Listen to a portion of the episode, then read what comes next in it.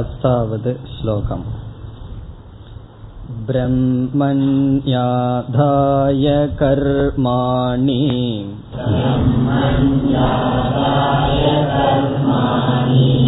सङ्गं त्यक्त्वा करोति यः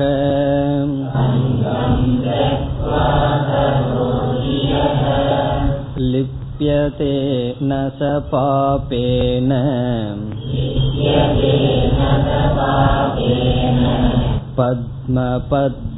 पद्मपत्रमिवाम्बसा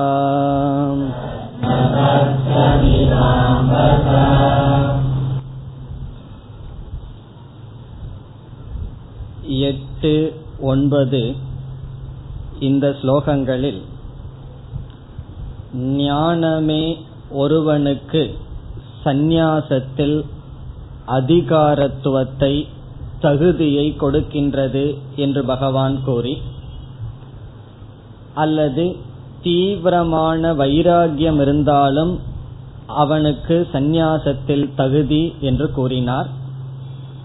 ஆனால் இந்த இடத்தில் ஞானத்தினால் ஒருவன் அனைத்து கர்மத்தையும் துறக்க தகுதியை உடையவன் என்று கூறி உடலிலிருந்து விதவிதமான செயல்கள் செய்து கொண்டிருக்கும் பொழுது நான் ஒன்றும் செய்பவன் அல்ல இந்திரியங்கள் விஷயங்களை நோக்கி செல்கின்றது என்ற பாவனையில் இருப்பான் என்று கூறினார். பிறகு பத்தாவது ஸ்லோகத்தில் ஆரம்பித்து பகவான் கர்ம யோகத்தை பற்றி பேசுகின்றார். பத்தாவது ஸ்லோகத்தில் கூறினார் ஈஸ்வரனிடத்தில் நாம் செய்கின்ற அனைத்து செயல்களையும் சமர்ப்பித்து கர்மத்தினுடைய பலனில் ஆசையை துறந்து யார் செயல் செய்கிறார்களோ அவர்களுடைய செயலிலிருந்து வருகின்ற பாப புண்ணியம் அவர்களை தாக்காது என்று கூறினார். அந்த செயல் பாபத்தையோ புண்ணியத்தையோ கொடுக்காது பிறகு மன தூய்மையை கொடுக்கும் என்று கூறுகின்றார். மீண்டும் கர்ம யோகத்தை பகவான் விளக்குகின்றார் பதினோராவது ஸ்லோகம் कायेन मनसा बुद्ध्या केवलैरिन्द्रियैरपि योगिनः कर्म कुर्वन्ति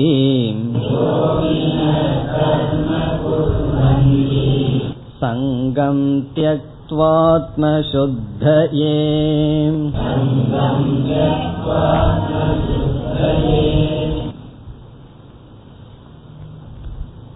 கர்மயோகத்தையே பகவான் விளக்குகின்றார் நம்முடைய செயல்கள் எப்படி அமையும் என்றால் முதலில் மனதினால் சங்கல்பம் செய்து மனதினால் இதை செய்யலாம் செய்ய வேண்டாம் அல்லது ஒரு ஆசை சங்கல்பம் இவைகள் மனதில் தோன்றி பிறகு புத்தியினால் நிச்சயம் செய்து உடலினால் செயல்படுகின்றோம் செயல் செய்கின்றோம். செயல் வருவதற்கு முன் நம்முடைய உடலிலிருந்து செயல் தோன்றுவதற்கு முன் இரண்டு ஏற்கனவே நடந்திருக்கின்றது. ஒன்று மனதினால் சங்கல்பம் புத்தியினால் நிச்சயம். இப்படி செய்ய வேண்டும் என்ற ஆசை சிந்தனைகள் மனதில் தோன்றி இதை செய்யலாம் என்று நிச்சயம் செய்து நாம் செய்கின்றோம். செயலானது உடலிலிருந்து தோன்றுகிறது. இதில் சங்கல்பத்துக்கும் நிச்சயத்துக்கும் தூண்டுதலாக இருப்பது நம்முடைய விருப்பு வெறுப்புகள் எப்பொழுதும்.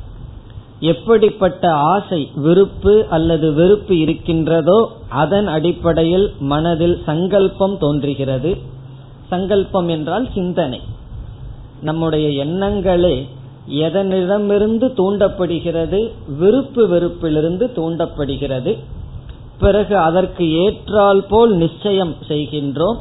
பிறகு எதை நாம் நிச்சயிக்கின்றோமோ அதனுடைய அடிப்படையில் செயல்படுகின்றோம். ஒரு நேரத்தில் இங்கு செல்லலாமா வேண்டாமா என்ற சங்கல்பம் ஆசையிலிருந்து சம்ஸ்காரத்திலிருந்து உருவாகிறது.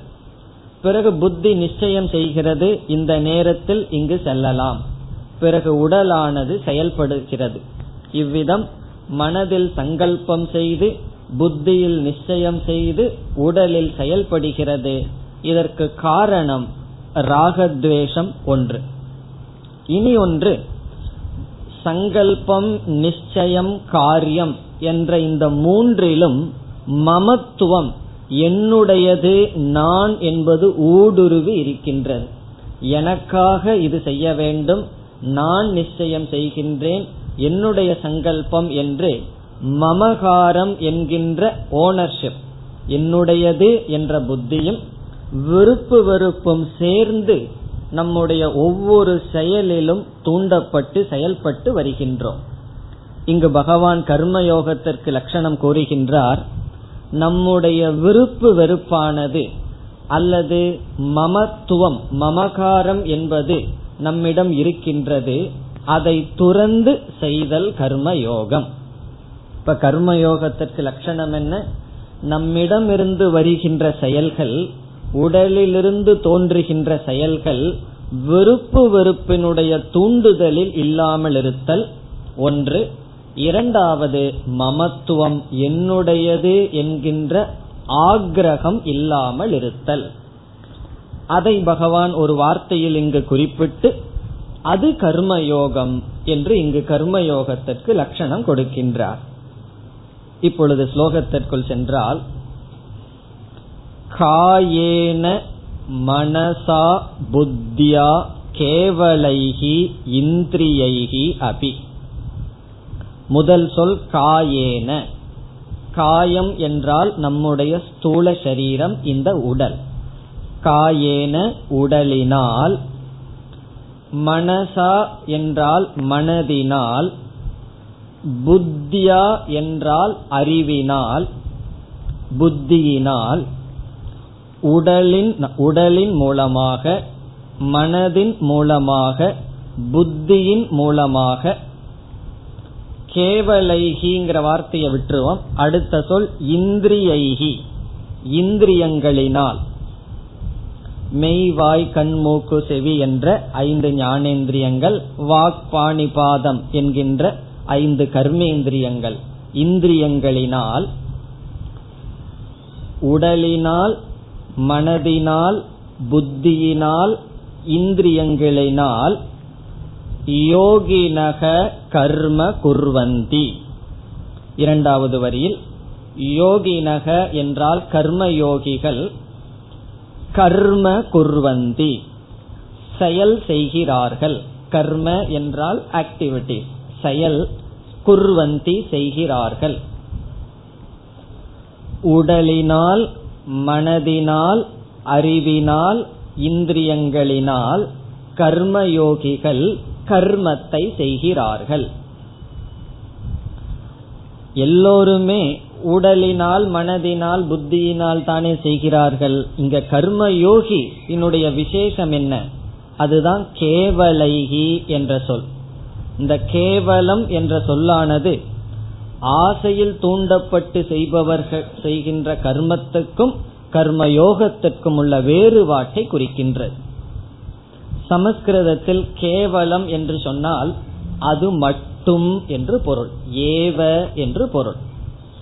தமிழ்ல கேவலம்னா ரொம்ப மோசமானதுன்னு ஒரு அர்த்தம் சமஸ்கிருதத்துல கேவலம்னா அது மட்டும் வெறும் என்று பொருள். இப்ப வெறுங்கையோட வந்திருக்குன்னு சொல்லுவார்கள் தெரியுமோ?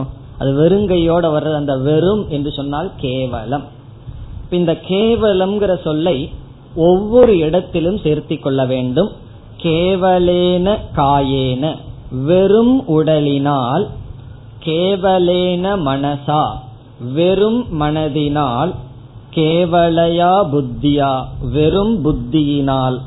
கேவலைகி இந்திரியைகி வெறும் இந்திரியங்களால் மட்டும் யோகிகள் கர்மத்தை செய்கிறார்கள்.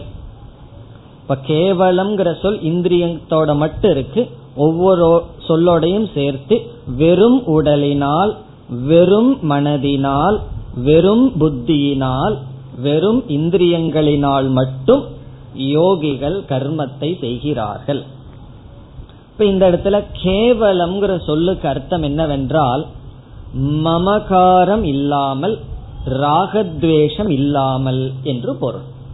இப்ப வெறும் உடலினால் மட்டும் செய்கிறான்னு சொன்னா அதனுடைய அர்த்தம் என்னன்னா உடலினால் செய்யும் பொழுது என்னுடையது என்ற மமகாரத்தை துறந்து வெறும் உடல் தான் செய்கின்றது. வெறும் மனதுதான் செய்கின்றது வெறும் புத்தி தான் செய்கின்றது. அதற்குள்ள ராகத்வேஷமும் விருப்பு வெறுப்பும் அல்லது என்னுடையது என்ற பொசசிவ் அதுவும் இல்லை. அதுதான் கேவலம் என்ற சொல் காட்டுகிறது. இப்ப கர்மயோகத்துக்கு என்ன லட்சணம் என்றால் வெறும் மனதுதான் செய்கின்றது வெறும் வாக்குதான் செய்கிறது வெறும் உடல் தான் செய்கின்றது. அதற்கு உடலுக்கும் வாக்குக்கும் மனதிற்கும் புத்திக்கும் இந்திரியத்திற்கும் பின் விஷமாக இருக்கின்ற மமகாரம் அகங்காரம். அகங்காரம் கொஞ்சம் இருக்கும். இங்க மமகாரம் தான் விளக்காசிரியர்கள் எடுத்துக்கொள்கிறார்கள். மமகாரமும் ராகத்வேஷமும் இல்லாமல். அப்படி இருப்பது அப்படி இருந்து செயல்படுவது கர்மயோகம். யோகினக கர்மம் குர்வந்தி கர்ம குர்வந்தி. சங்கம் தெக்துவா அடுத்த சொல் இங்கு சங்கம் என்றால் பற்று பலனில் பற்றை துறந்து. பலனில் பற்றை துறந்துனா பலன் வருமோ பலன் வெற்றியாக முடியுமோ என்கின்ற பயத்தை துறந்து கர்மத்தை செய்கிறார்கள். சங்கம் தெக்துவான்னு சொல்லி மீண்டும் கர்ம குர்வந்தி என்று படிக்க வேண்டும். ஆசையை துறந்து பற்றை துறந்து செயல் செய்கிறார்கள். அப்ப கர்மயோகத்தினுடைய லட்சணம் என்னவென்றால் இந்த ஸ்லோகப்படி விருப்பு வெறுப்பினுடைய தூண்டுதலிலும் என்னுடையது என்கின்ற பாவனை இல்லாமலும் செய்கின்ற விருப்பு வெறுப்பு தூண்டுதல் இல்லாமல் என்னுடையது என்கின்ற பாவனையையும் துறந்து பலனில் பற்று வைக்காமல் செய்யப்படுவது கர்ம யோகம் பலனில் பற்று வைக்காமல் என்றால் நம்முடைய கடமையை நாம் செய்கின்றோம். நம்முடைய கடமையை செய்தால் வேறொருவருக்கு ஒரு பலன் போக வேண்டும். அந்த பலனை அவர்கள் அனுபவிக்க தகுதி இல்லை என்றால் அது வெற்றி அமையாது வெற்றியாக அமையாது. உதாரணமாக பெற்றோர்கள் குழந்தைக்கு அறிவை கொடுக்க வேண்டும் என்ற கடமையை செய்கிறார்கள். அந்த குழந்தை படிக்கலன்னு வச்சுக்கோமே பெற்றோர்களினுடைய அந்த ஒரு சூழ்நிலையை பயன்படுத்தவில்லை என்றால் இவர்களுக்கு குற்ற உணர்வு இருக்கக்கூடாது. என்னுடைய கடமை வெற்றியாக முடியவில்லை என்று. அப்ப பலனில் பற்று இல்லை என்றால் நம்முடைய கடமையை செய்கிறோம். அது வெற்றியாக வரலாம். வெற்றி இல்லாமலும் இருக்கலாம். ஏன்னா கடமையிலிருந்து பலனை அனுபவிக்கிறவர்களுக்கு கர்ம பலன் வேண்டும். நல்ல பலன் வேண்டும். அதற்கு நாம் பொறுப்பல்ல. நாம் கடமையை செய்ய நமக்கு பொறுப்பு. அது வெற்றியோ தோல்வியோ அதில் பற்று இல்லை என்பதுதான் சங்கம் தெக்துவா. பலனில் கன்சர்ன் அது ஒரு எதிர்பார்ப்பு மனதில் ஒரு பரபரப்பு அவைகளை விட்டு நம்முடைய கடமையை செய்ய வேண்டும். பிறகு கடைசியில் ஒரு முக்கியமான சொல்லு சொல்றார் பகவான் இதெல்லாம் எதுக்கு இவ்வளவு கஷ்டப்பட்டு பண்ணணும்? நல்லா சந்தோஷமா நமக்குன்னு சொல்லி அனுபவிச்சு நமக்குன்னு சொல்லி வாங்கி சாப்பிட்டு நமக்குன்னு இருக்க வேண்டியதானே எதற்கு இந்த தியாகம்? எதற்கு இவ்வளவு கஷ்டப்பட்டு ராகத்வேஷத்தை எல்லாம் அடக்கி விட வேண்டித்ததான மிருகங்களை போல. அப்படியெல்லாம் இல்லாம ஏன் இவ்வளவு கஷ்டப்பட்டு செய்யணும்? கர்மயோகம்தான் எதற்கு? எதற்காக கர்மயோகம்? அத பகவான் சொல்றார் ஆத்ம சுத்தையே இங்கு ஆத்மா என்றால் அந்த கரணம் மனம். ஆத்ம சுத்தி என்றால் மன சுத்தி மனதினுடைய தூய்மைக்காக. இதத்தான் நம்ம சொல்லிட்டே இருக்கோம். இந்த இத்தனை வருஷத்துல நமக்கு நல்ல மனப்பாடம் ஆயிருக்கணும் கர்மயோகம்னா என்ன மன தூய்மையை கொடுக்கும் என்று நம்ம சொல்லிட்டு இருக்கோம் எங்கிருந்து சொல்கிறீர்கள் என்றால் பகவான் இந்த இடத்துலதான் தெளிவான வார்த்தையை பயன்படுத்துறார். இந்த சொல்ல மூணாவது அத்தியாயத்திலையும் கூட பகவான் பயன்படுத்தவில்லை. இங்குதான் தெளிவா சொல்றார் ஆத்ம சுத்தையே உன்னுடைய தூய்மைக்காக நீ கர்ம யோகம் செய்ய வேண்டும். நம்மை தூய்மைப்படுத்திக் கொள்வதற்காக இப்படிப்பட்ட வாழ்க்கை முறையை வாழ வேண்டும். இப்படிப்பட்ட விதத்தில் நம்முடைய கடமையை ஆற்ற வேண்டும் என்று சொல்கின்றார். எனக்கு தூய்மை வேண்டாம் அசுத்தமாவே இருக்கிறனே. வீட்ல எல்லாம் பொருள்களை எல்லாம் அசுத்தமா இருந்தே பழகி போச்சு. தூய்மையா இருந்தா முடியாதே அப்படின்னு சொன்னா இங்கு மன தூய்மை என்று சொன்னால் பல விதத்துல மன தூய்மையை நம்ம விளக்கலாம். மன அமைதி மன தூய்மை. மனதுல வந்து ரிலேட்டிவா ஒரு பீஸ் இருக்கிறதா மன தூய்மை? எப்படி என்றால் மனதுல பொறாமை இருந்ததுன்னு வச்சுக்கோமே மனது அமைதியா இருக்குமா? மனதுல குரோதம் இருந்தால் வெறுப்பு இருந்தால் மனதுல அமைதியா இருக்குமோ? அல்லது மனதுல வந்து வேறு விதமான காம குரோதம் லோபம் மோகம் நல்ல ஏதோ சொல்றமே. அவைகளெல்லாம் இருந்தா மனது அமைதியாக இருக்குமா? என்றால் இருக்காது. அடுத்த ஸ்லோகத்திலையும் பகவான் சொல்ல போறார் கர்மயோகத்தினுடைய பலன். ஆகவே இங்கு மன தூய்மை என்பதை முதலில் என்ன செய்யலாம்? நம்ம மனதில் விதவிதமான ஆசைகள் இருக்கின்றன. அந்த ஆசையினுடைய அடிப்படையில தான் செயலானது கர்மமானது நடைபெறும். இப்ப நம்ம மனசுல ஒரு பெரிய லிஸ்ட் இருக்கும் ஆசை எத்தனையோ ஆசை இருக்கும். அத்தனை ஆசையில நம்ம எந்த ஆசையை தீர்த்திருக்கிறதுக்கு முதல் முயற்சி பண்ணுவோம்?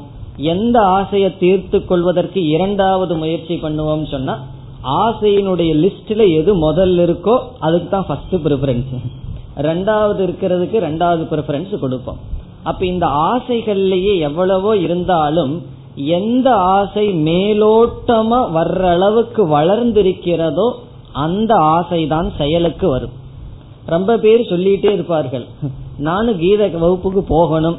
அப்படின்னு உங்ககிட்ட பல பேர் சொல்லிட்டே இருப்பார்கள். ஆனா வரமாட்டார்கள். அப்படின்னா ஆசை இருக்கு ரொம்ப கீழ் இருக்கு. அதுக்கு மேல டிவி ஆசை மத்த ஆசையெல்லாம் மேல முன்னாடி இருக்கு. அதெல்லாம் தீர்ந்ததுக்கு அப்புறம் இது மேல வந்தா ஒரு பாசிபிலிட்டி இருக்கு வர்றதுக்கு. இப்ப நம்ம சொல்லுவார்கள் எல்லாருக்கும் ஆசை இருக்கு. தத்துவம் தெரிஞ்சுக்கணும் வாழ்க்கையில மோட்சத்தை அடையணும் உண்மையை புரிஞ்சுக்கணும்னு. ஆசை அடியில் இருக்கு. அதற்கு மேல் வேறு ஆசைகள் போட்டு அடுக்கி வச்சிருக்கு. இப்ப ஆத்ம சுத்தி என்றால் இந்த இச்சையினுடைய வெளிப்பாடு. மற்ற ஆசைகளை எல்லாம் தள்ளிட்டு மோக்ஷத்தை அடையணும் உண்மையை தெரிஞ்சுக்கணும் என்கின்ற ஆசை அந்த ஆசையினுடைய வெளிப்பாட்டை இங்கு பகவான் ஆத்ம சுத்தி சித்த சுத்தி என்று கூறுகின்றார். அப்ப சித்த சுத்தி என்றால் என்ன? மோக்ஷ அடையணும் உண்மையை தெரிஞ்சுக்கணும் என்கின்ற ஆசை தீவிரமான நிலையை அடைதல். அந்த ஆசையே யாருக்கு இல்லைன்னு நம்ம சொல்வதில்லை. எல்லாத்துக்கும் ஆசை இருக்கு. யாருக்காவது மோட்சம் வேணுமா உண்மையை தெரிஞ்சுக்கணுமான்னு கேட்டா யாராவது இல்லைன்னு சொல்லுவார்களா? இருக்கும்.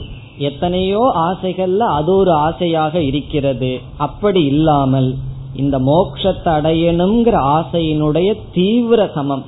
தீவிரமாக அது வெளிப்படுவதுதான் சித்த சுத்தி அல்லது ஆத்ம சுத்தி என்று சொல்கின்றார். இனி அடுத்ததாக அப்படிப்பட்ட ஆசை வெளிப்பட வேண்டும் என்றால் எந்த ஒரு ஆசையுமே அறிவிலிருந்து தான் வெளிப்படும். இப்ப நம்ம வந்து வீட்டில் இருக்கின்றோம். வீட்டில இருந்து வெளியே கொஞ்ச தூரம் பயணம் பண்ணிட்டு வர்றோம். அப்ப எத்தனையோ பொருள்கள் வந்து நம்ம கண்ணில் பதிந்து விட்டது. இப்ப வீட்டுக்கு வந்த உடனே என்ன வருதுன்னா எத்தனையோ பதிஞ்சிருக்கு. சில பொருள்கள் மீது நமக்கு ஆசை வருகிறது. அந்த பொருளை பார்க்காமயே இருந்திருந்தா அதை பற்றி ஆசை வீட்டுல நமக்கு வருமோ என்றால் வராது. இப்ப என்னைக்குமே இச்சா ஞான பூர்வகம் ஒவ்வொரு ஆசையும் அந்த பொருளை பற்றிய அறிவிலிருந்து தான் ஆசையை உருவாக முடியும். அறியாத ஒரு பொருள் ஆசை வர முடியுமோ? கண்டிப்பாக வர முடியாது. ஆகவே ஆசைக்கு மூல காரணம் அறிவு அல்லது விவேகம். இந்த அறிவிலிருந்து தான் நமக்கு ஆசை வர வேண்டும். இனி அறிவு என்றால் எதை வாழ்க்கையில் லட்சியமாக அடைய அடைய வேண்டும் எது நிலையானது எது நிலையற்றது என்ற அறிவு நமக்கு வேண்டும். இதுதான் விவேகம் பிரித்து அறியும் சக்தி என்று சொல்வது. இப்ப என்ன ஆயிடுதுன்னு சொன்னா மற்ற ஆசைகளினால் பிரித்து அறிகின்ற திறனானது நம்முடைய புத்தியில் மறைக்கப்பட்டு இருக்கின்ற. அதனால் என்னன்னா அந்த சக்தி நம்மிடம் இருந்தும் அது வெளிப்படாமல் இருக்கின்ற. வேறொரு இடத்துல ஒரு உதாரணம் சொல்லப்படும். சந்தன கட்டையானது உண்மையிலேயே நல்ல வாசனையை உடையது. அதுல வந்து தண்ணீரை தொளிச்சு வச்சோம்னு சொன்னா அது போல ஒரு துர்க்கந்தம் நாற்றம் வேற எங்கேயும் நம்ம பார்க்க முடியாது. அந்த சந்தன கட்டையில வீட்டுல இருந்தா போட்டு டெஸ்ட் பண்ணி பாருங்க. தண்ணி அதுல தொளிச்சு மோர்ந்து நுகர்ந்து பார்த்தால் பேடு ஸ்மெல் வரும். நாற்றம் நமக்கு வரும். ஆனா அதற்குள்ளுடைய ஒரிஜினல் சொரூபம் என்னன்னு சொன்னா சந்தன சொரூபம் தான் பிறகு அதை அரைக்க அரைக்க அதை கொஞ்சம் தேய்க்க தேய்க்க நல்ல வாசனையானது நமக்கு வரும். இப்ப தண்ணீர்ல ஊறி இருக்கும் பொழுது அதனுடைய உண்மையான சொரூபம் மறைக்கப்படுவது போல் ஆசையில் ஊறி இருக்கின்ற புத்தியானது உண்மையாய் அறிவு சக்தியை இழந்திருக்கின்றது. அதுல இல்லாமல் இல்லை வெளி தோற்றத்திற்கு வராமல் இருக்கின்றது. பிறகு என்ன செய்யணும்னா எப்படி சந்தனக்கட்டையில் இருக்கிற அசுத்தத்தை நம்ம நீக்கிறோமோ அப்படி நீக்கி அதுக்குள்ள இருக்கிற உண்மையான சொரூபத்தை கொண்டு வர்றோமோ அப்படி கர்மயோகத்தினுடைய பலன் விவேக சக்தியினுடைய வெளிப்பாடு. அதை பகவான் இங்கு ஆத்ம சுத்தி என்று சொல்கின்றார். அப்ப ஆத்ம சுத்தி என்றால் முதலில் இச்சையினுடைய தீவிர தன்மை இச்சைன்னு சொன்னா வேற ஏதாவது இச்சையினுடைய தீவிரம் அல்ல மோட்சத்தடைய வேண்டும் என்ற இச்சையினுடைய தீவிரமான பாவனை. இரண்டாவது விவேகம் அதற்கான அறிவு. பிறகு மூன்றாவது. மூன்றாவது நாளும் முக்கியமானது என்னவென்றால் நல்ல பண்புகள். வேல்யூஸ்னு நம்ம சொல்றோம். பார்க்க போகின்றோம். பதிமூணாவது அத்தியாயம். பதினாறு பதினேழு எல்லாம் பகவான் நல்ல நல்ல பண்புகளை சொல்ல போகின்றார். அந்த பண்புகளை நாம் அடைதல். அது சித்த சுத்தி. இப்ப ஆத்ம சுத்தின்னு சொன்னா மோக்ஷத்தை அடையணுங்கிற தீவிரமான விருப்பம் இரண்டாவது அந்த விருப்பத்தை தூண்டுகின்ற விவேகம் மூன்றாவது நல்ல பண்புகள் மற்றவர்களிடம் பகிர்ந்து கொள்ளுதல். பிறகு மற்றவர்களை ஹிம்சைப்படுத்தாமல் இருத்தல் சொல்லினால் மற்றவர்களை துன்புறுத்தாமல் இருத்தல். மற்றவர்களிடமிருந்து அப்படிப்பட்ட சொல்லை வாங்கும் பொழுது சகிப்புத்தன்மையோடு இருத்தல். இப்படிப்பட்ட நல்ல குணங்களை அடைதல். இந்த நல்ல குணங்கள் இருந்தால்தான் மனம் அமைதியாக இருக்கும். அமைதியான மனதில்தான் ஏதாவது ஒன்றை சாதிக்க முடியும். ஆகவே ஆத்ம சுத்தி என்பது மன தூய்மை மன தூய்மை என்பது தீவிர முமுட்சுத்துவம் அதைத்தான் இச்சை இச்சைன்னு சொல்றது. தீவிரமான முமுட்சுத்துவம் விவேகம் நல்ல நல்ல பண்புகள். இதற்காக கர்மயோகம் செய்ய வேண்டும். இதுல இருந்து என்ன தெரியுதுன்னு சொன்னா இப்படிப்பட்ட குணங்கள் எல்லாம் அதாக உற்பத்தி ஆகாது. சுயமாக வராது. கர்மயோகம் என்ற சாதனையினால் தான் இவைகளை அடைய முடியும். அந்த கர்மயோகம் என்ன? என்று விளக்கமாக பகவான் கூறினார். மூன்றாவது அத்தியாயத்தில். இந்த அத்தியாயத்தில் என்ன பண்றார்? ஞாபகப்படுத்துகின்றார். இங்கு இப்படிப்பட்ட கர்மயோகம் இதற்காக செய்ய வேண்டும் என்று கூறினார். இப்ப ஸ்லோகத்தை பார்த்தால் மமகாரம் ராகத்வேஷம் இல்லாத உடலினால் மனதினால் புத்தியினால் இந்திரியங்களினால் யோகிகள் பற்றை துறந்து ஆத்ம சுத்திக்காக மன தூய்மைக்காக கர்மயோகத்தை செய்கிறார்கள் இனி அடுத்த ஸ்லோகம் யுக்த கர்ம பலம் தியக்த்வா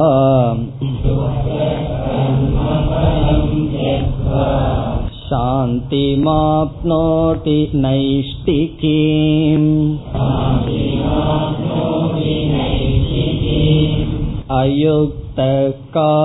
अयुक्तकामकारेण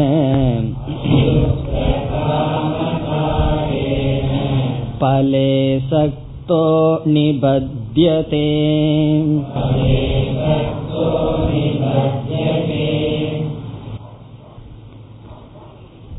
இங்கு முதல் வரியில் கர்மயோக அனுஷ்டானத்தினுடைய பலனும் இரண்டாவது வரியில் கர்மயோகம் செய்யாமல் இருந்தால் அதனுடைய விளைவையும் பகவான் கூறுகின்றார். கர்மயோக அனுஷ்டான பலம் அனனுஷ்டான பலம்.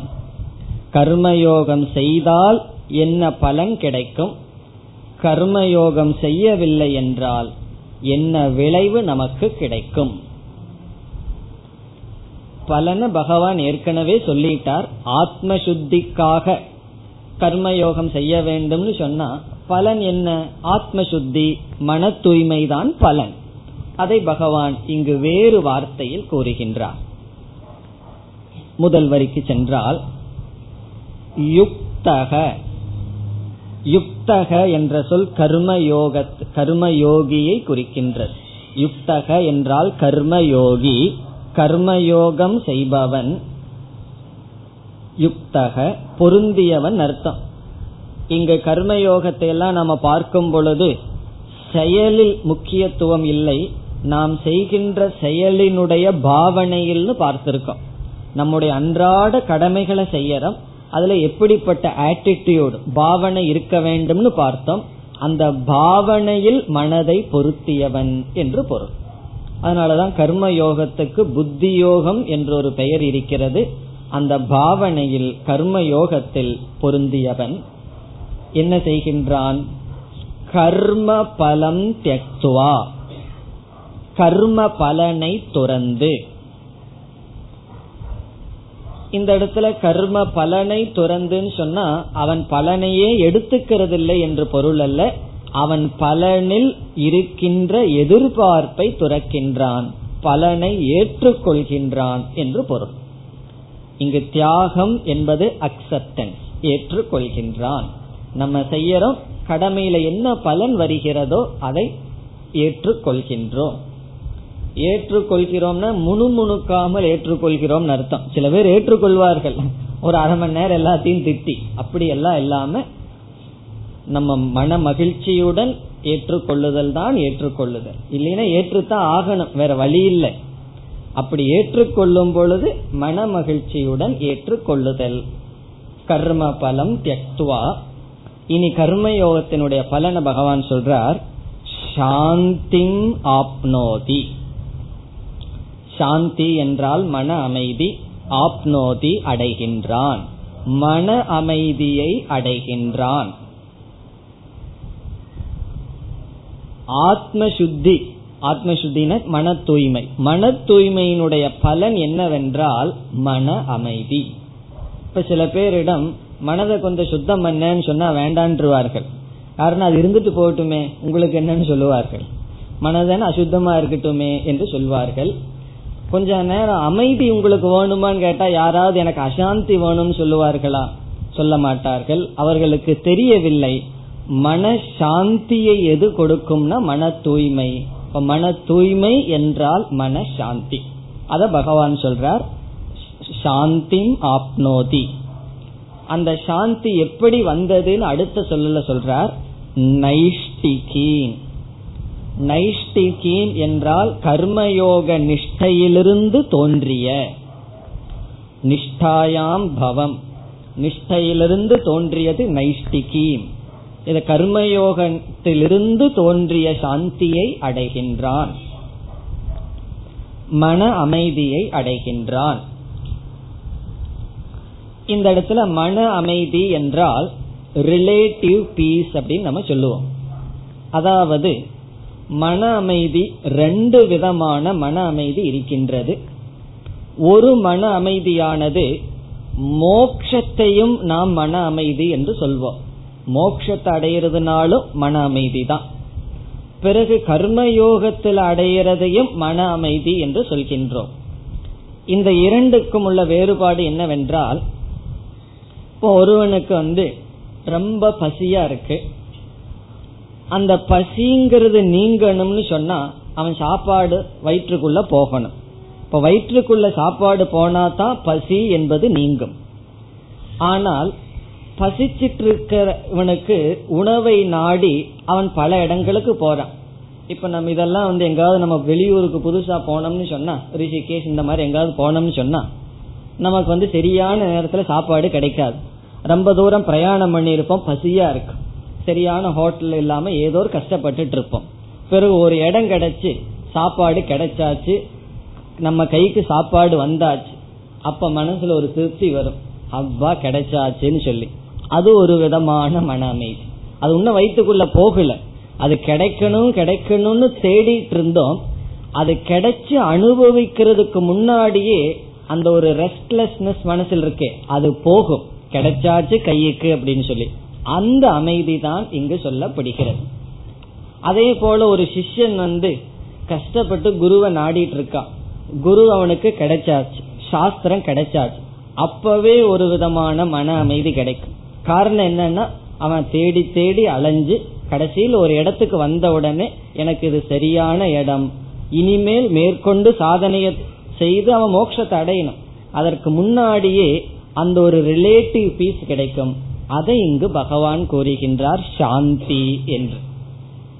அதாவது நம்ம என்ன ஒன்னு அடையணுமோ அதை அடையிறதுக்கான சாதனை டிக்கெட் கிடைச்சதுன்னு வச்சுக்கோமே அப்பவே ஒரு சாந்தி. அவ்வா கிடைச்சது. நம்ம வந்து இனி தொங்கிட்டு போக வேண்டியது இல்லை நின்றுட்டு போக வேண்டியது இல்லை அப்படின்னு ஒரு சாந்தி. நம்ம விருப்பம் வந்து அந்த இடத்துக்கு போனால்தான் போகணுங்கிறது விருப்பம். அதற்கான சாதனை கையில கிடைக்கும் பொழுதே ஒரு சாந்தி நமக்கு கிடைக்கிற. அல்லது ஒரு பதார்த்தம் பொருள் வாங்கணும்னு நம்ம பேரண்ட்ஸ் கிட்டயோ மற்றவங்ககிட்டயோ கேட்கிறோம். அவர்கள் வந்து முதல்ல அதுக்கு வந்து கொடுக்க மாட்டேன். பட்ஜெட் எல்லாம் அதுக்கு வந்து சரியில்லைன்னு சொல்கிறார்கள். பிறகு பணத்தை கொடுத்து என்னமோ ஒண்ணுன்னு சொல்லி கொடுத்துட்றார்கள் அந்த பணம் நம்ம கைக்கு வந்த உடனே என்ன கிடைக்கும்? ஒரு சாந்தி கிடைக்கும். அந்த பொருள் கைக்கு வரல. அந்த பொருளைத்தான் நம்ம மனதில் நினைச்சு வாங்கணும்னு முடிவு பண்றோம். ஆனா அந்த பொருளை அடையிறதுக்கான உபாயம் கையில கிடைச்ச உடனே என்ன கிடைக்கும்? ஒரு திருப்தி கிடைக்கும். அந்த திருப்தியை பகவான் கூறுகின்றார். சாந்தி மனசாந்தி என்று. எது? கர்மயோகத்தினால என்ன கிடைக்கும்னு சொன்னா நம்மளுடைய லட்சியம் என்னங்கிற தெளிவான அறிவு பிறகு அந்த அறிவு இருக்கே அந்த அறிவினால் இச்சை இந்த கர்மயோகத்துக்கு இனி ஒரு பலனும் இருக்கு. அந்த சாதனையையும் கர்மயோகம் நமக்கு கொடுக்கும். சரியான சாஸ்திரம் சரியான குருவை நமக்கு கொடுக்கும். இதெல்லாம் கைக்கு கிடைச்ச உடனே நீ என்ன இனி டைம் தான் மேட்ரு ஆஃப் டைம்னு சொல்லுவார்கள். இத வந்து வேறொரு உபனிஷத்துலயும் நச்சிகேதன் வந்து யம தர்மராஜா கிட்ட போய் யம தர்மராஜா வந்து நீ வந்து ஆத்ம தத்துவத்தை கேட்காத வேற ஏதாவது கேளுன்னு ஏதோ ஆசைய மூட்டுற. நச்சிகேதன் அசையவே இல்லை. எனக்கு வந்து ஆத்ம தத்துவம் தான் வேணும்னு நிற்கின்றான். பிறகு முடிவு பண்ணிடுறார். சரி இவனுக்கு இந்த ஞானத்தை தான் கொடுக்கணும்னு சொல்லி. அப்ப சொல்றார் ஞானத்தை கொடுக்கறதுக்கு முன்னாடியே சொல்றார் உனக்கு மோக்ஷத்தினுடைய வாயில் திறந்து விட்டது அப்படின்னு சொல்றார். அதனுடைய அர்த்தம் என்னன்னா மோக்ஷத்துக்கு இனி டைம் தான் கொஞ்ச நேரம் உபதேசம் செய்தால் நீ ஞானத்தை அடைந்து விடுவாய் என்று சொல்கின்றார். அவ்விதம் மனதில் வர்ற சாந்தியை இரண்டாக பிரிக்கின்றோம். ஒன்று அல்டிமேட் முழுமையாக கடைசியில் அடைகின்ற சாந்தி. இனி ஒன்று அதற்கு முன் அதை அடைகிறதற்கான அனைத்து கூறுகளும் நமக்கு கிடைத்தவுடன் இருக்கின்ற சாந்தி. அதை இங்கு பகவான் கூறுகின்றார். நைஷ்டிகீம் சாந்திம் ஆப்னோதி. அவன் கர்மயோக நிஷ்டையிலிருந்து வருகின்ற மன அமைதியை அடைகின்றான். காரணம் என்னவென்றால் கர்மத்துக்கு பலவிதமான பலன் இருக்கு. நம்ம வந்து ஆசைப்பட்டு செஞ்சா புண்ணியம்ங்கிற பலன் வரும். புண்ணியத்தினால இந்த நல்ல உடல் கிடைக்கும் போகங்கள் எல்லாம் கிடைக்கும். ஏதாவது பாவம் பண்ணா துக்கம் கிடைக்கும். கர்ம யோகம் செய்தால் அதிலிருந்து வருகின்ற அத புண்ணியம் என்ற வார்த்தையில் நாம் கூறினால் நமக்கு என்ன கிடைக்கும்னா ஆத்ம சுத்தி அது மட்டுமல்ல குரு பிராப்தி சாஸ்திர பிராப்தி இவைகளெல்லாம் கர்ம யோகத்தினுடைய பலன். இவைகளெல்லாம் ஒருவன் கைக்கு கிடைச்ச உடனே தேடுதலானது அவனை விட்டு சென்று விடும் பிறகு அந்த சாதனைக்குள் முழுமையாக ஈடுபடுவான். அந்த நிலையை பகவான் இங்கு கூறுகின்றார். அதனால இதை நம்ம தெளிவா புரிஞ்சுக்கணும். கர்மயோகம் எதுவரை நம்மை கொண்டுவிடும் அப்படின்னு புரிந்து கொள்ள வேண்டும். சில பேர் என்ன நினைக்கிறார்கள்? கர்மயோகமே பண்ணி வாழ்க்கைய முடிச்சிட்டா அதுவே மோட்சத்தை கொடுக்கும் நினைக்கிறார்கள். அது தவறு. கர்மயோகம் நமக்கு ரிலேட்டிவா ஒரு அமைதியை கொடுக்கும். பிறகு சரியான சூழ்நிலையை கொடுக்கும். சரியான சரியான அதிகாரியாக நம்மை மாற்றும். அது கர்மயோகத்தினுடைய பலன். இப்ப இந்த இடத்தை நைஷ்டிகிம் சாந்திங்கிறத மோக்ஷமாகவும் பொருள் சொல்லலாம். கர்மயோகத்தினுடைய பலனாக பொருள் சொன்னா இவ்வளவு தூரம் நம்ம பார்த்தது. இது மோக்ஷம்னு சொல்லி அந்த சாந்தின்னு இதுக்கு பொருள் எடுத்துக்கொண்டால் இடையில சிலதெல்லாம் சேர்த்திக்கணும். கர்மயோகமானது இப்படிப்பட்ட சாந்திக்கு முதல் படியாக இருக்கிறது. அதற்கு பிறகு ஞான பிராப்தி பிறகு ஞான நிஷ்டை அந்த ஞான நிஷ்டையினுடைய பலன் சாந்தி என்று இடையில் சேர்த்திக்கொள்ள வேண்டும். இங்க சாந்திங்கிறதுக்கு ரெண்டு அர்த்தம் எடுக்கலாம். ஒன்று நான் முதல் கூறிய பொருள் கர்மயோகத்தினுடைய பலன் ரிலேட்டிவ் பீஸ் இரண்டாவது மோக்ஷம்னு பொருளை கொண்டால் கர்மயோகத்துக்கு பிறகு சில படிகளை நாம் சேர்த்தி கொள்ள வேண்டும். கர்மயோகம் முதல் படியாக இருந்து ஒரு அமைதியை நமக்கு கொடுத்து பிறகு ஞான பிராப்தி ஞானத்திலிருந்து ஞான நிஷ்டை பிறகு சாந்தி. அந்த சாந்தினா ஞான நிஷ்டையிலிருந்து வருவது நைஷ்டிகிம் சாந்திம். சங்கராச்சாரியார் இரண்டாவது பொருளை தான் எடுத்துக்கிறார். அவர் வந்து இரண்டாவது பொருளை எடுத்துட்டு கர்மயோகத்துக்கு அப்புறம் ஞான பிராப்தி ஞான பிராப்திக்கு பிறகு சந்நியாசம் சந்நியாசத்திற்கு பிறகு ஞான நிஷ்டை ஞான நிஷ்டையிலிருந்து வருகின்ற பலன் இது என்று பொருள் கொள்கிறார். நம்ம ரெண்டு பொருளையும் எடுத்துக்கலாம். முதல் பொருளை எடுத்துட்டோம்னு சொன்னா நான் முதலில் பார்த்த கருத்து இரண்டாவது பொருள் மோக்ஷங்கிற சாந்தியை எடுத்துக்கொண்டால் இடையில் சில கருத்துக்களை சேர்த்தி கொள்ள வேண்டும். இது என்னன்னா கர்மயோகத்தினுடைய பலன். கர்மயோகம் கர்மயோகம் சொல்லிட்டு இருக்கிறமே அடிக்கடி இதை ஞாபகம் வச்சுக்கணும். கர்மயோகம்னா தார்மீகமான ஜீவனம் தர்மப்படி வாழ்தல் அதனுடைய பலன் இது. இனி இரண்டாவது வரைக்கும் வருவோம். கர்மயோகப்படி ஒருவன் வாழவில்லை என்றால் தர்மப்படி ஒருவன் தன்னுடைய வாழ்க்கையை அமைத்துக் கொள்ளவில்லை என்றால் அவனுடைய நிலை என்ன என்று பகவான் கூறுகிறார். எல்லாருக்குமே மனசு அமைதி அடையணும் மன அமைதி வேண்டும் சுகம் வேண்டும்ங்கிறத ஆசை. ஆனா தெரியறதில்லை. அதற்கு விபரீதமான புத்தியோடு இருக்கிறார்கள். உண்மைய பேசினா பொழைக்க முடியாது. உண்மைய பேசினா நிம்மதியா இருக்க முடியாதுன்னு முடிவு பண்ணி பொய்ய பேசி என்ன பண்றாங்கன்னா இங்க பகவான் சொல்ல போறார் பந்தப்படுகிறார்கள். சத்தியமேவ ஜெயதே அதுதான் பெரிய பொய்னு முடிவு செய்து விட்டார்கள். உண்மை என்னன்னா பெரிய பொய் நீங்க என்ன கேள்விப்பட்டிருக்கீங்கன்னா ஒரு பத்திரிகை ஆசிரியர் எழுதினார் சத்தியமேவ ஜெயதே. அதுதான் பெரிய பொய் நான் கேள்விப்பட்டது அது நகைச்சுவைக்காக அவர் எழுதினார். அதாவது உண்மை மீது தர்மத்தின் மீது பலருக்கு நம்பிக்கை இருப்பதில்லை. மேலோட்டமா பார்த்தா கஷ்டப்படுற மாதிரி தெரியறதுனால அந்த தர்மத்தை துறந்து எதை செய்ய வேண்டுமோ அதை செய்வதை துறந்தால் பிறகு அவர்களுடைய செயல் எதனுடைய தூண்டுதலில் அமையும்? பகவான் சொல்றார் அயுக்தக காமகாரேன. இப்ப யுக்தகன கர்மயோகின்னு பார்த்தோம். கர்மயோகி இல்லாதவன் யார்? அயுக்தக. அந்த யோகத்தில் புத்தியை வைக்காதவன். அயுக்தகன்னு சொன்னா கர்மி அப்படின்னு அர்த்தம். கர்மி கர்மயோகி. கர்மயோகின்னு சொன்னா கர்மயோகம் செய்பவன் தர்மப்படி வாழ்பவன். அயுக்தக என்று சொன்னால் அவன் விஷயி. அவன் வந்து போகம்தான் அவனுடைய வாழ்க்கையினுடைய லட்சியம். அந்த போகத்தை எப்படி வேண்டுமானாலும் அடையலாம் என்று நினைப்பவன். கர்மயோக வாழ்க்கை வாழாதவன். சாஸ்திரத்திலும் தர்மத்திலும் நம்பிக்கை இல்லாதவன் அயுக்தக. இப்ப கர்மயோகப்படி வாழ்றவனா இருந்தா அவனுடைய ஒவ்வொரு செயலையும் அவன் எதுல டெஸ்ட் பண்ணுவான்? இது சாஸ்திரத்துக்கு பொருந்திய செயலா? சாஸ்திரத்திற்கு பொருந்தாத செயலான்னு தேர்ந்தெடுப்பான். இப்ப மனசுல சுவாவமா எதோ செய்ய தோணும். ஆனா நம்ம என்ன செய்யறோம்? அவைகளை எல்லாம் பில்டர் பண்ணுவோம். இது வந்து சரியானதா சரியல்லவா என்று பண்ணுவோம். மிருகங்கள் எல்லாம் அப்படி கிடையாது. இப்போ ஒரு நாய் இருக்கு உழைக்கணும்னா அது உழைக்கும். கிளாஸ் நடக்குதே கொஞ்சம் டிஸ்டர்ப் பண்ணாம இருக்கலாமான்னு அது நினைக்காது. அதுக்கு என்ன தோணுமோ அது செய்யும். அது ரெஸ்ட்ரிக்ட் பண்ணி செயல் செய்யாது. நம்ம எல்லாம் அப்படி இருக்க கூடாதல்லவா நம்ம என்ன செய்யணும்? சாஸ்திரத்தினுடைய திருஷ்டிய பார்த்து எனக்கு எதெல்லாம் செய்ய தூண்டுதோ அதை செய்யக்கூடாது. சாஸ்திரத்துல எது சொல்லியிருக்கோ அது செய்யணும். இவனுக்கு சாஸ்திரத்துல நம்பிக்கை இல்லாமல் கர்மயோக செய்யாம இருந்தா அவனுடைய தூண்டுதல் எப்படி இருக்கும்? அத பகவான் சொல்றார் காமகாரேன. காமகாரம் என்றால் காமத்தினுடைய தூண்டுதலினால். காமம்னு சொன்னா மனதில் இருக்கின்ற ஆசைகள். ஆசையினுடைய தூண்டுதலினால் காம பிரேரித தயா.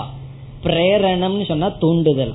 ஆசையின் தூண்டுதலினால் அவன் கர்மத்தை செய்கின்றான். அப்ப அவனுடைய ஒவ்வொரு செயலுக்கும் அங்க தர்மா தர்மம் எல்லாம் கண்ணுக்கு முன்னாடி வராது. அவனுக்கு ஆசை இருந்தா செய்வான். ஆசை இல்லைன்னா செய்ய மாட்டான். நீ ஏன் செய்யறேன்னு அவங்ககிட்ட கேட்கவே கூடாது. காரணம் என்ன? அவனுக்கு விருப்பம் இருக்கின்றதா செய்வான். விருப்பம் இல்லைன்னா செய்ய மாட்டான். இப்போ அவனுடைய ஒவ்வொரு செயலும் எதனுடைய தூண்டுதல் என்றால் அவன் மனதில் உள்ள ஆசையினுடைய தூண்டுதல். காமகாரேன காம பிரேரிததையா காமத்தினுடைய பிரேரணையினால் என்ன செய்கின்றான்? பலே சக்தக பலனில் ஆசை வைத்தவனாக. அவன் செய்யற ஒவ்வொரு செயலுக்கும் ஒரு பலன் வர வேண்டும் என்று ஆசை வைத்தவனாக. பிரயோஜனம் இல்லாம ஒரு சிரிப்பும் கூட சிரிச்சிட மாட்டான். அப்படி இருக்கு. அவ்வளவு தூரம் பலன்ல அவனுக்கு ஆசை. என்ன காரியம் செஞ்சாலும் மனசு அப்படியே கால்குலேட் பண்ணிடும். இதனால நமக்கு என்ன கெயின் அப்படின்னு அப்படி இருக்கார்கள் சில பேர். எது செய்தாலும் அதுல ஒரு பிரயோஜனம் இருக்கா? அதை பார்த்துட்டு தான் செயல் செய்வார்கள். அப்படி ஆசைப்பட்டவனாக பற்றி வைத்தவனாக சந்தோஷமா இருக்கிறானா? பகவான் சொல்றார் நிபத்தியதே.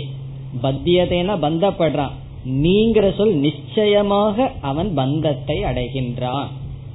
நிச்சயேன பத்தியதே. அவன் பந்தத்தை அடைகின்றான். மன அமைதியை இழக்கின்றான். எந்த பொருளை எதற்காக உன்னை வாங்கினமோ எதற்காக நம்ம பொய் சொல்லி பணத்தை வாங்கினமோ அதை தவிர அது மீதியை கொடுக்குதுன்னு அர்த்தம். எதுக்காக எல்லாம் வாங்கணும் மன அமைதிக்காக வாங்கணும் பிறகு அந்த பொருள் என்ன பண்ணுதுன்னா மன அமைதியை தவிர மீதி எல்லாத்தையும் கொடுக்குது. அதனாலதான் சில பேர் சொல்லுவார் எல்லாருக்கு இந்த அமைதி ஒண்ணுதான் பீஸ் ஆஃப் மைண்ட் ஒண்ணுதான் இல்லைன்னா. அப்ப எல்லாருக்குங்கிறனுடைய அர்த்தம் என்னன்னா எல்லாம் இருக்கா? பீஸ் ஆஃப் மைண்ட் தான் இல்லையா? அதான் அதர்மத்தினுடைய பலன். நம்ம வந்து எவ்வளவோ பொய்யெல்லாம் சொல்லி அதர்மப்படி பொருள்களை சேகரிச்சுக்கலாம். அந்த பொருள்கள் இருக்கும். அந்த பொருள்களை என்ன நோக்கத்துல சேகரிக்கிறோம்? அது சுகத்தை கொடுக்கணும்னு சேகரிக்கிறோம். பாதுகாப்பை கொடுக்கணும்னு சேகரிக்கிறோம். மன அமைதியை கொடுக்கணும்னு சேகரிக்கிறோம். அதை தவிர மீதி அவைகள் கொடுக்கும். அது பாதுகாப்பை கொடுக்காது மன அமைதியை கொடுக்காது அது அவமானத்தை கொடுக்கும் துக்கத்தை கொடுக்கும் அறிவின்மையை கொடுக்கும். நம்முடைய அறிவு வந்து அந்த பொருள்கள் எடுத்து விடும் அதனாலதான் பகவான் வந்து ஒருத்தன் அதர்மம் பண்ணிக்கிட்டே இருக்கான். அவனை அழிக்கணும்னு பகவான் முடிவு பண்ணார்னு வச்சுக்கோமே. என்ன பண்ணுவார் தெரியுமா? கொஞ்சம் வியாபாரத்துல அதிக ப்ராஃபிட் கொடுத்துருவார். கொஞ்சம் பணத்தை எக்ஸ்ட்ராவா கொடுத்துருவார். அது போதும். அவனை அழிப்பதற்கு. ஒருவனுக்கு அறிவு இல்லாமல் அதாவது எஜுகேஷன் இப்ப இருக்கிற இன்ஸ்டிடியூஷன் எல்லாம் ஹவு டு ஏர்ன் அப்படின்னு சொல்லி கொடுக்கிறார்கள்.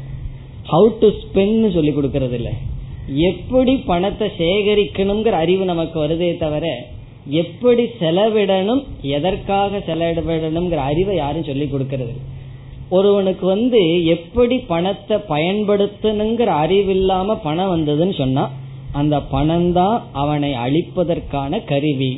இவன் நினைச்சிட்டு இருப்பான் பாத்தியா? பகவானுடைய அனுகிரகம் பாத்தியா? பகவானுடைய அனுகிரகத்தினால எல்லாம் வந்துருது. அதனால ஒரு ஃபைவ் பர்சன்ட் திருப்பதிக்கு வேற போட்டுடலாம். அப்படின்னு முடிவு பண்ணிடுவான். ஆனா அங்க நடக்கிறது என்னன்னா பகவான் அவனை அழிக்கிறதுக்கு பணத்தை கொடுத்துள்ளார்கள். இதையெல்லாம் நம்ம சிந்திக்கிறதுக்கு நேரம் இல்லை காரணம் என்ன? பணத்தை தேடுறதுலயே இருக்கும். கொஞ்சம் அமர்ந்து பணத்தை சம்பாரிச்சவனுடைய நிலை என்ன? தர்மப்படி வாழ்ந்தவனுடைய நிலை என்னன்னு பார்த்தா ஒரு ஜெனரேஷனையே நம்ம பார்த்தா இந்த ரகசியம் நமக்கு புரியும். தர்மத்தினாலதான் மன அமைதி. தர்மத்தை விட்டு நம்ம எவ்வளவு சேகரித்தாலும் அது நமக்கு துயரத்தை தான் கொடுக்கும். அசாந்தியை தான் கொடுக்கும். அத பகவான் கூறுகிறார் நிபத்தியதே.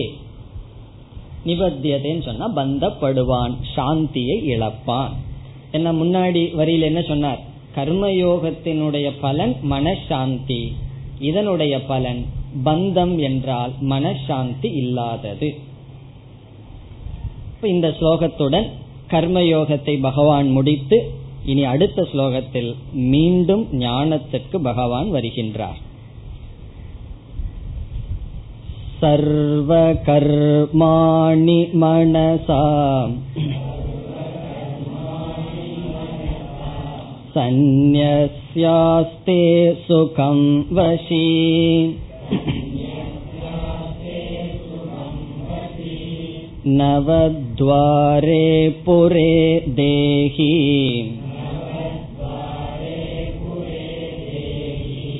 नैव कुर्वन्न कारयन्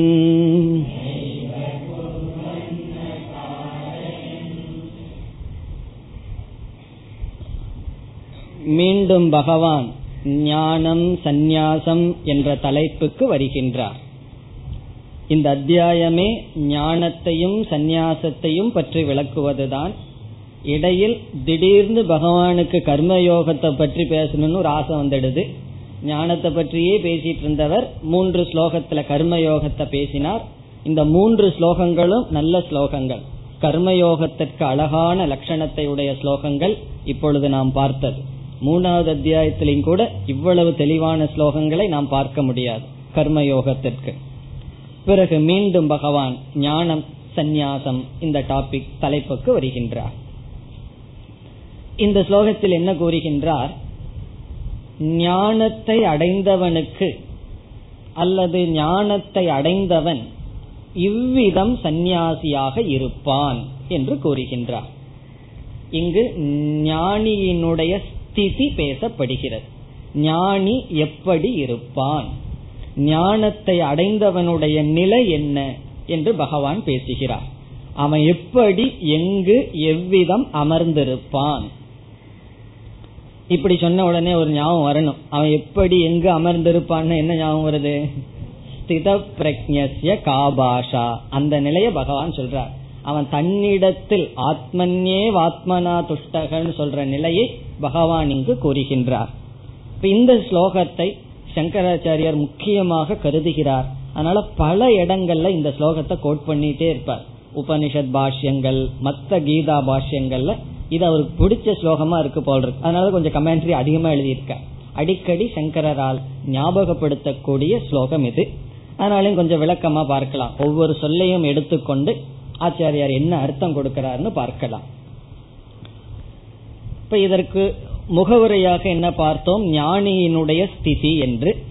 அது மட்டுமல்ல ஞானத்தை ஒருவன் அடைந்து விட்டால் அவனுக்கு சந்நியாசத்திற்கு தகுதி இருக்கின்றது. இப்ப ஞானிக்கு சந்நியாசத்தில் அதிகாரம். அவன் எல்லா விதமான செயல்களை துறக்க சாஸ்திரம் அனுமதி கொடுக்கின்றது. இப்ப அவன் எப்படி இருப்பான்? என்ன செய்கின்றான்? என்று இங்கு சொல்லப்படுகிறது. ஒவ்வொரு சொல்லாக எடுத்துக்கொள்வோம்.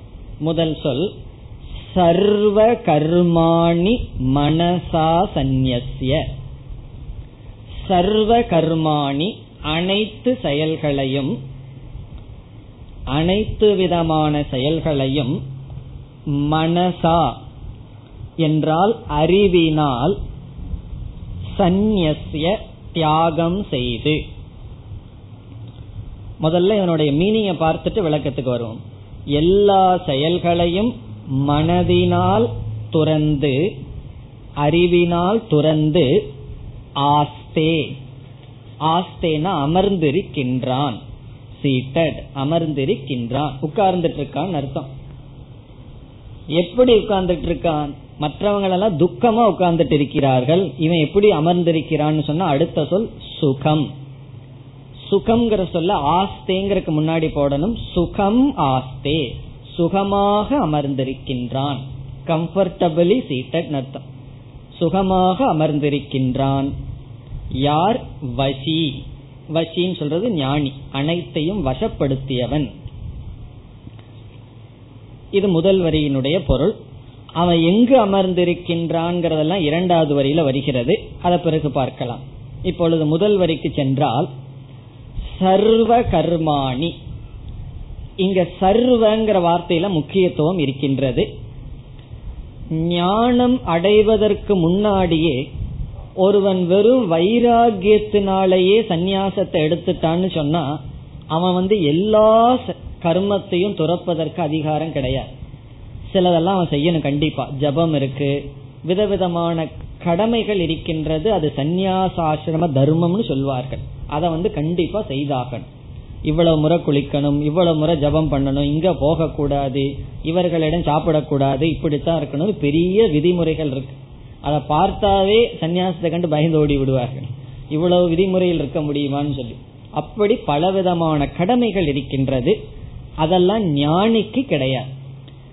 ஆகவே சர்வ கர்மானினா அவன் அனைத்தையும் துறக்கின்றான். நித்திய கர்மங்கள் நைமித்திக கர்மங்கள் காமிய கர்ம பிராயசித்த கர்ம. இவைகள் எல்லாம் சர்வங்கிற சொல் சொல்கிறது. இப்ப நித்திய கர்மன்னு சொன்னா ஆசிரமம் கர்ம. இப்போ வந்து பிரம்மச்சரிக்கு சில கடமைகள் இருக்கு. கிரகஸ்தர்களுக்கு சில கடமைகள். வானப்பிரஸ்தனுக்கு சில கடமைகள். சந்நியாசிக்கு சில கடமைகள். இதெல்லாம் நித்திய கர்ம என்று சொல்வது. கம்பல்சரியா அந்தந்த ஆசிரமத்தில் இருப்பவர்கள் செய்ய வேண்டியது அப்படி ஒரு கடமை ஒரு பந்தனம் சந்நியாசிக்கு கிடையாது. எப்படிப்பட்ட சந்நியாசிக்கு? ஞானத்தை அடைந்தவனுக்கு கிடையாது. ஆகவே சர்வ கர்மானின்னு சொன்னா அனைத்து கடமைகளையும் கர்மங்களையும் துறந்து. பிராயசித்தமும் கிடையாது. கிரகஸ்தாசிரமத்தில் இருந்தா ஏதாவது பாவத்துக்கு பயந்துட்டு இந்த பிராயசித்தம் அந்த பிராயசித்தம் பண்ணலாம். சன்னியாசிகளுக்கு அதுவும் கிடையாது. அதனால சன்னியாசிகளை போய் ஜாதகத்தை காக்க கூடாது உங்க ஜாதகம் எப்படி இருக்கு? உங்க கிரகம் எப்படி இருக்குன்னு. சில பேர் வந்து கேட்க ஆரம்பிச்சிடுறாங்க நட்சத்திரம் என்ன அது என்ன இது என்ன. அதெல்லாம் மறந்துட்டு சன்னியாசம் எடுத்தா அவர்களோட இது நட்சத்திரம் என்ன இந்த என்ன நட்சத்திரமா இருந்தா என்ன? அவர்களுக்கு ஒரு ஆசை. நீங்க எப்ப ஆசிரமம் கட்டுவீர்கள்? அதுக்கு ஜாதகம் பார்க்கணும். ஒரு சாமி வந்து பார்க்க ஆரம்பிச்சிட்டார் கைரேகையெல்லாம் அதெல்லாம் பாவம். சன்னியாசிகளுக்கு அது பார்க்க கூடாது பிராயச்சித்த கர்மம் கிடையாது ஒன்னும் கிடையாது. சர்வ கர்மாணி சந்நியசிய இனி அடுத்த சொல் மனசா. மனசா என்றால் மனதினால்னு பொருள். ஆனால் இங்கு சங்கரர் விவேக புத்தியா என்று எடுத்துக்கொள்கிறார் அறிவினால் என்று எடுத்துக்கொள்கின்றார் விவேக புத்தியா. அறிவினால் துறந்து. அறிவு என்ற காரணத்தினால். அவன்கிட்ட அறிவு இருக்கிறதுனால என்ன பண்ணிட்டானா? துறந்துட்டானா. அப்படின்னு என்ன துறக்காதவர்கள் எல்லாம் யாருன்னா? அது சொல்லலனா அறிவினால் துறந்து மனசா என்றால் அறிவினால். இப்ப இத வந்து வேற விதத்துல தப்பா பொருள் சொல்லலாம். மனதுனாலதான் திறந்திருக்கான் வாக்குனாலையும் உடல்னாலையும் திறக்காம காரியம் பண்ணிட்டு இருக்கான்னு பொருள் கொள்ளலாம். அப்படி பொருள் எடுத்து கொள்ளாமல் மனதினால் சொன்ன அவனிடம் இருக்கின்ற அறிவினால் துறந்துள்ளான். சந்நியசியன துறந்து அவன் என்ன செய்துள்ளான்? அறிவினால் எல்லா செயல்களையும் துறந்துள்ளான். இப்ப மனசுனால துறந்துள்ளான்னு சொன்னா மனசுனால துறந்துட்டான் ஆனா உடல்னால செய்துட்டு இருக்கான்னு பொருள் சொல்லலாம். தவறு கிடையாது. அது ஜனகர் முதலியவர்கள் வந்து ஞானத்தை அடைந்தார்கள். அறிவினால ஞான கர்ம சந்நியாசம் செய்தார்கள். பிறகு பிராரப்த வசத்தினால செயலில் ஈடுபட்டார்கள்னு பொருள் கொள்ளலாம். தவறில்லை. ஆனா இந்த இடத்துல அந்த பொருளை கொள்ளாமல் அவன் விவேகம் இருக்கின்ற காரணத்தினால் எல்லா செயல்களையும் துறந்து விட்டான். சந்நிய துறந்து. இப்ப இந்த இடத்தில் சந்நிய என்றால் துறந்துன்னு சொல்றோம். ஒன்ன நம்ம துறக்கின்றோம் என்றால் எதை துறக்க முடியும்? இப்போ ஒருவர் சொல்லலாம் நான் வந்து காஃபி சாப்பிட்றத துறந்துட்டேன்னு சொல்லலாம். நான் வந்து அக்னிய சாப்பிட்றத திறந்துட்டேன்னு சொல்ல முடியுமோ? அல்லது மண்ணை சாப்பிட்றத திறந்துட்டேன்னு சொல்ல முடியுமோ? சொல்ல முடியாது. அல்லது சில பேர் காசிக்கு போய் ஏதாவது விட்டுட்டு வருவார்கள். காசிக்கு போய் பாவக்காய் விட்டுட்டு வருவார்கள் சில பேர். என்ன இங்கேயே பிடிக்காது.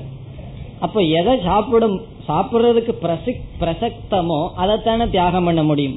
நான் காசிக்கு போய் மண்ணாங்கல்லி சாப்பிட்றத மண்ணாங்கட்டி சாப்பிட்றத விட்டுட்டு வந்தேன்னு சொல்ல முடியுமோ? அதை என்னைக்கு நம்ம சாப்பிட்றோம் துறப்பதற்கு? இப்போ ஒரு பொருளை நம்ம துறக்கிறோம்னு சொன்னா அதை செய்வதற்கு வாய்ப்பு இருக்கணும் அதை அனுபவிக்கிறதுக்கு வாய்ப்பு இருக்கிறத தானே துறக்க முடியும்.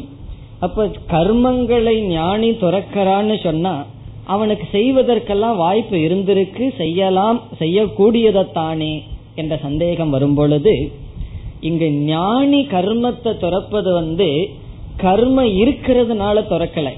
கர்மம் இல்லாததனால் துறக்கின்றான். காரணம் என்னன்னா விவேகத்தினால துறக்கின்றான். அறிவுப்படி பார்க்கும் பொழுது என்னைக்கு ஆத்மாவிடம் கர்மம் இருந்தது?